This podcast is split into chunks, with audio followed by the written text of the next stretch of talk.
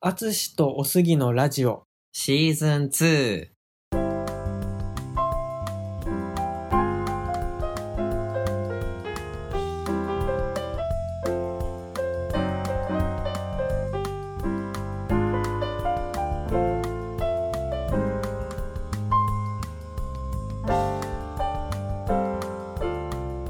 あつおすラジオでは、中学高校で同級生だった、ジャズピアニストのアツシとゲイサラリーマンのおすぎ30代男性2人がお互いの好きなことについてお話をするラジオです。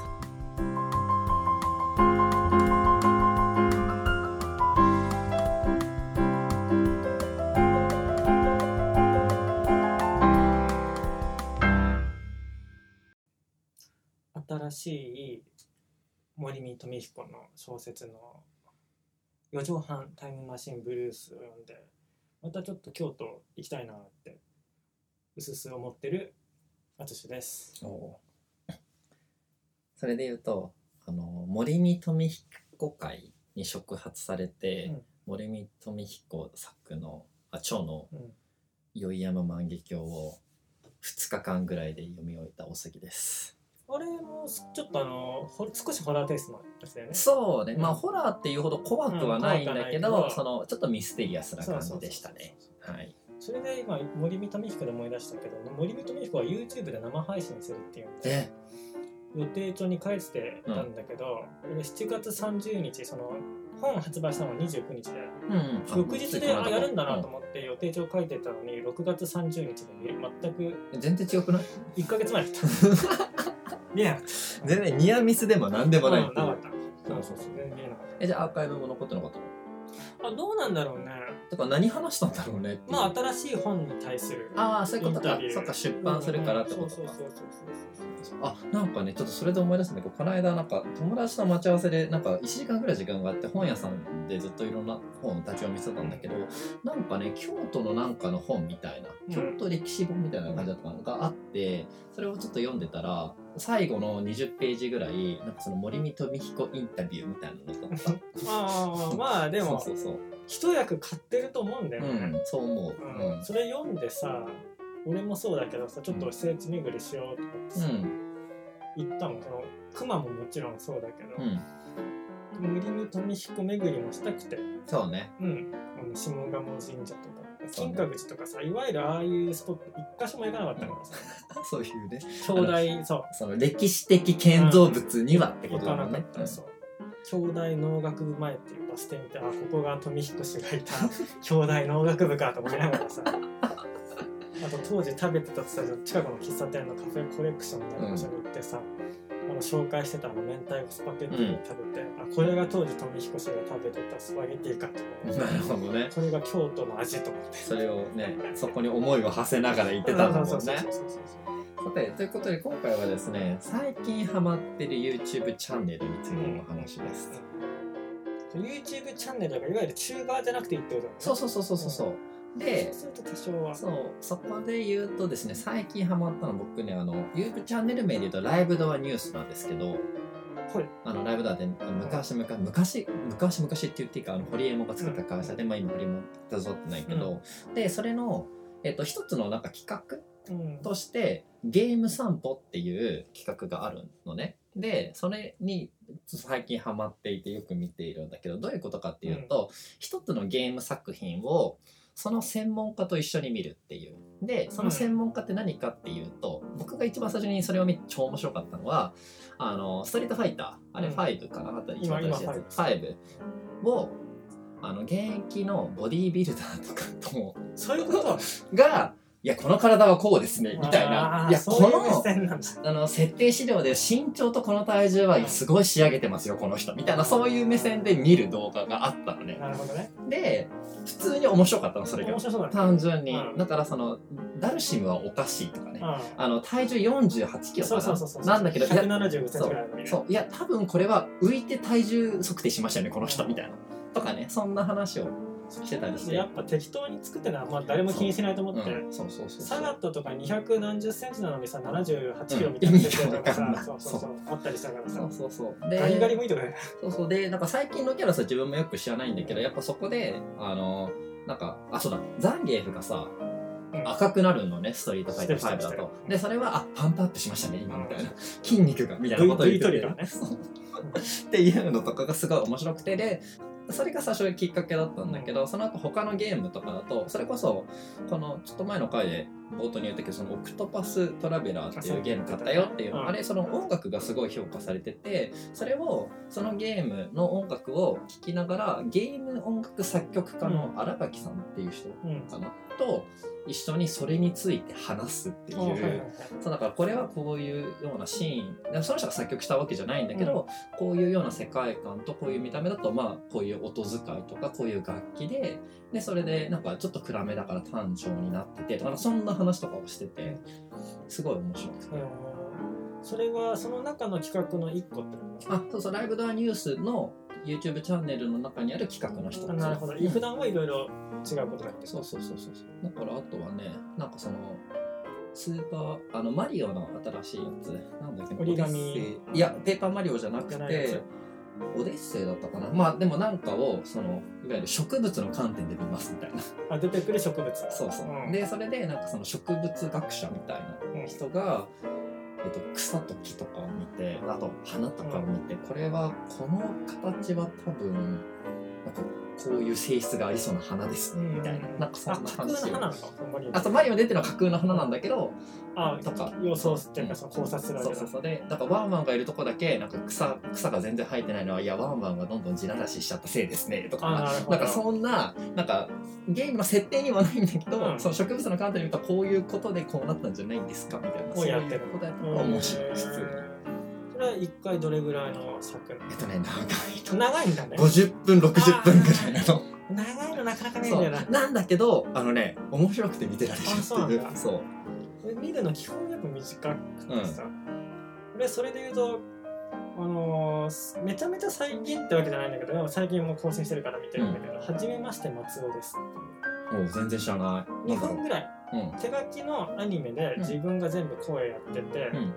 でなんか本人顔出しもしてるけど、現役の芸大生で美術、うん絵を描く人らしくてで概要欄とかめちゃめちゃ毎回書いてるからなんかこう芸術とかそういうのを仕事にした時に将来がなさそうっていうのに不安を持っ うてんどうにか自分で生計を立てるために始めたみたいなことをはいはいはいはい書いてたけどあなんていうかね俺に持ってないものをたくさん持ってるああそうなんだもう発想のなんていうかみアニメなんだけど、うんあのシュールいわゆる本当になんていうの不条理というかうん意味わかんないうんそのストーリーがってことストーリーほぼないんだけどもうめちゃくちゃなんだけど、うん俺はなんか一貫性も感じてたそこに彼のへえ説明が難しいんだけど、うんちょっと調べたらすぐ出てくるからう見てほしいんだけど俺はあれすごい好き、なるほどね、うん、えこんにちは松尾はじめまして松尾ではすじめまして松尾ですか、でも知ってる人もいるんじゃないかなえあじゃあ結構有名というかまあチャンネル登録者数も多おいおいいのかな、おいおいあの最後終わった時に自分自分が作った歌みたいなのが流れるんだけどそれが、ファッチョンマッソファッチョンマッソあーあーあービルバッドみたいなのが 自分で全部口で歌ってるのがうんファッチョンマッソファッチョンマッソみたいなのが流れるうんあのそんな感じなるほどねえじゃあ、まあ、尺は短い23分ぐら2い分その2分がすごい長く感じるでへえいろいろ詰まりすぎてて なるほどねコインだね濃いそこがうんうんそっかそっかそっかこんな最近そのあそもそもチャンネル登録したの見るのがないんだけどほらうん一回見るとおすすめそうさねれ出るてかくら、れるからおねめちゃめちゃ追ってるとかうんじゃないんだけど、あとはそういうなんだろうね梅原の対戦ドラマとかおう梅原が喋ってるのもよく見るけど、ちょっとね自分の中で黒歴史なんだけど大学の時に機械体操部にいまして、知ってる体操をやっていましたと、うまあ多分ポッドキャストとあんま話してない気がするんだけど、そうでなんか体操の知識はそれなりにあるわけようんでそこで今そのえっ、と日体大のうんあのその確か YouTube チャンネル名はねシダックスでやってるはずなんだけど、うんシダックスさんシダシダなんとかさんがあ毎日の自分の練習風景を動画に収めへてーそれを毎日アップロードしてるのねうでしかもちゃんと編集して声も入れてやっててでただのその体操動画だったら別に興味はなかったんだけどものすごいその人が謙虚なの。はいはいはいであの日本代表になってんのかなわかんないけど多分学生の中での日本代表とかになったはずなんだけどだからそすごい上手いはずうんなんだけどすごい謙虚なのうんうんでその自分の練習にはずっとダメ出しというか、うんもっとこうしなきゃいけないしこうやんなきゃいけないし僕はこういう思いでこの練習をやってますうんうみたいな、んところがまずすごいなんかああいいなと思ってて見てるのね、だからまだまだ自分はできてないからやってるんだみたいな。で一方でその中でそのいわゆるチームメイトとかと一緒に練習してるから、うチームメイトを紹介すあはいる動画とかも作ってるわけ、まあリスえー、と見てる人からリクエストとかもあってね、でそのチームメイトに関してはマジベタ褒めなのいい人だねそう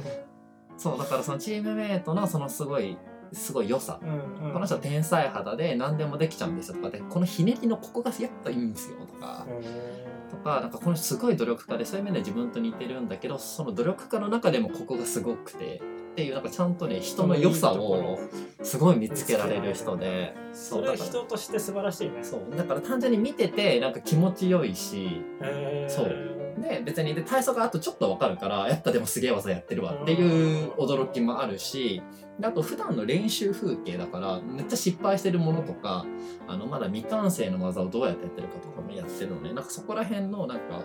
連続性っていうのできないものができるようになっていくとか1週間前よりもなんかすごい綺麗にうん演技ができてとかっていう変化も見てて面白いなるくほてどねそうそれはなんかよなんか見ちゃう。うんあ今現在進行形そうそうそうそうだからそれこそ自粛期間中があってああようやく練習できるようになったあーなるかほどらね最近今その体育館の中で練習をやってるんだけど自粛期間中は家とかでどうトレーニングしたかとかなるほどあ動画は続けてたんだね動画は続けててでそれこなるほどそなんか何月かはな多分10月9月とかにインカレがあるのね、うんあのそのインカレに向けて今練習しててインカレまであと何日っていうのが1日ずつ減ってあーってカウントねそうそうそうやってって100日後に死ぬみたいな感じあそうそうそうそんなうん感じなるほどねもうそれはねなんかすごくねなんかそうだよなこうやってコツコツ努力していくんだよね人間ってっていうのもあってよりなるほどねあ心理系はよく見るあねそっかそっかそっか、うんホラーとかねあうんあそうそれは更新あのししょっちゅうしないチャンネルもあるからそういう意味では登録してるのもあって、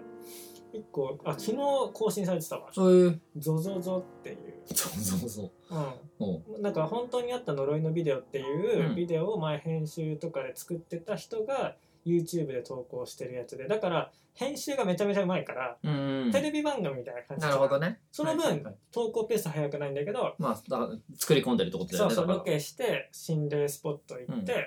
あれなんかさそれ前言ってたっけなんか取れ高がない時が多いみたいなそうそうそうそうそうそうそうそうそうそうまあ出てくる人たちがわりかし面白いうん、うんあそかうなんらだね普通にバラエティ感覚で別に見て楽しめるそのチャンネル名がはゾゾゾがゾゾゾなのか、うんあそういうことかはいはいはい調べてでだからサブチャンネル人気あるからいっぱい作ってるえー心霊写真だけを紹介するサブチャンネルとかそうそういうこロとかケ後にうん終わってホテルで深夜2時でお酒飲みながら語ってるだけのとうんか新しい3つ目のサブチャンネルもうん作ったりとかしてなるほどねフォロワーはやっぱ多いまあだろうね、うん心霊ファンとかは一定数いるだろうしね特に最近テレビであんまそういうことやらないから、ねそれこそまあ夏になったからねそれこそ稲川淳二の中とかありそうだけど定番だから最近はね少ないから、うんそういうこう難民がこう、うそういうネットとかそういうふうに、そうだろうね、うんしかも YouTube とかの方がなんか規制があんまないというかさ、う結構、うあん、のスレスレなことまでできそうだし、けどそういう不快なことはしないのがやっぱこうモラル高いとかあ前前テレビってそうやってちゃんと実際に作ってた人だからはいはいはいはいはい変にそこでういうおふざけするとかそうじゃいなういこんとだはなんかビレッジヴァンガードとコラボしてグッズ作ったりしてとかへえすごいじゃたのあんの何雑貨屋うんあの入れ歯本屋なのあそうそうかそうみそうたいなとこでしょそうそううんそう作ったりしてあそうあとこれなんか別に最近ハマってるとか結構前からハマってるんだけどチャンネル名確かにゲームやわゲームの夜話っていうので、毎月大体1日と15日の月2回更新なんだけど、その1月で1つのゲーム作品を紹介するのねうん前編後編に分かれてで前編はそのあらすじとかネタバレ要素なくてで後半はネタバレ要素ありみたいな感じでこの作品のどこがいいのかとか作す制作者はどういう思いで作ったのかとかその時のゲームの流れとかの中でどういう意味があるゲームなのかとかなんかすごいね深く話をしてくれて。でしかも最近のゲームを取り上げるというよりかはやっぱり昔のゲームを取り上げてくれて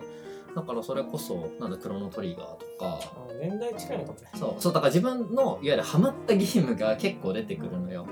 だからそれこそあとマザーとかもあったしあとなんだろうそれこそロックマンゼロかゼロかなあのファミコンでスーファミの一番最初のやつ僕マックス X か、ロックマン X が確かねあの一番最新のやつとかあそういうことかロックマン X ってとかねなんかそういう話を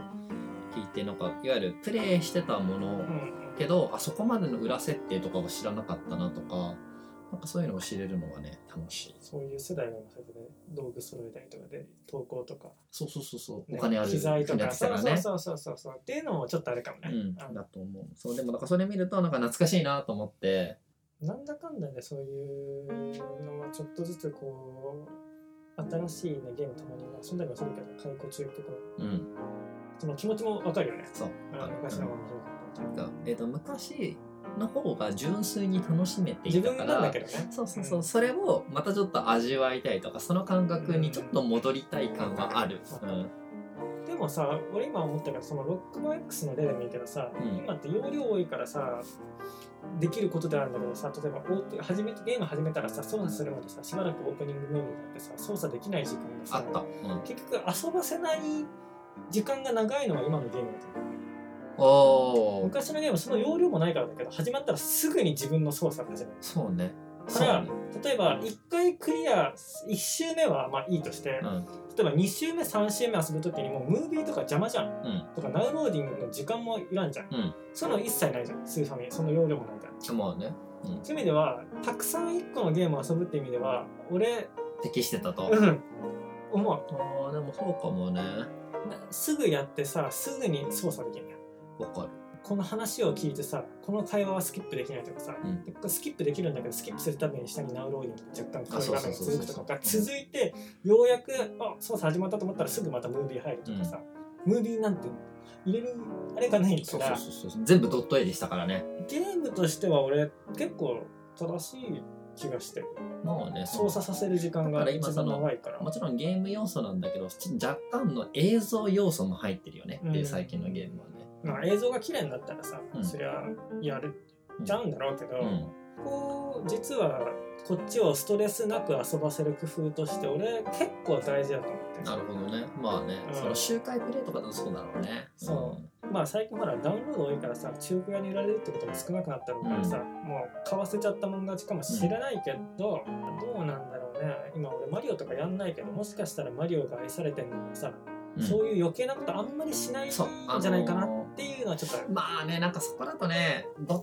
結構振れ幅あるなと思ってそのいわゆる制限かかっていわゆるあのマリオ、うんいわゆる「スーパーマリオブラザーズうん1」とか2とかのもう右スクロール系、横スクロールかのやつはそうなんだけどでも一方でさなんかそのこの間のポケモンのソードシールドだったあのワイルドエリアのあのオープンエリア感はやっぱワクワクはしたなるほど、うんなるほどそれは昔にないよないじゃん、ね、であそこ好きなようにできたじゃんうんまあねもちろんねあのそれこそその多分最たる例があのゼルダの伝説のあのスイッチで出てたやつあとやっかてないけどね、うん、ああいう感覚は新し新しいけどあれはあれでワクワクするなと思ったあかられやったゼルダやってないやってないけど面ど白いからうなんだろうねあれ新作出るねまたあそうそうそうそうねでもあれなんかねやった方がいいもういやわかんない何百時間かやっちゃいそうと思ってあじゃあいいうん、だからちょっはいとちょっとやめとこうと思ってる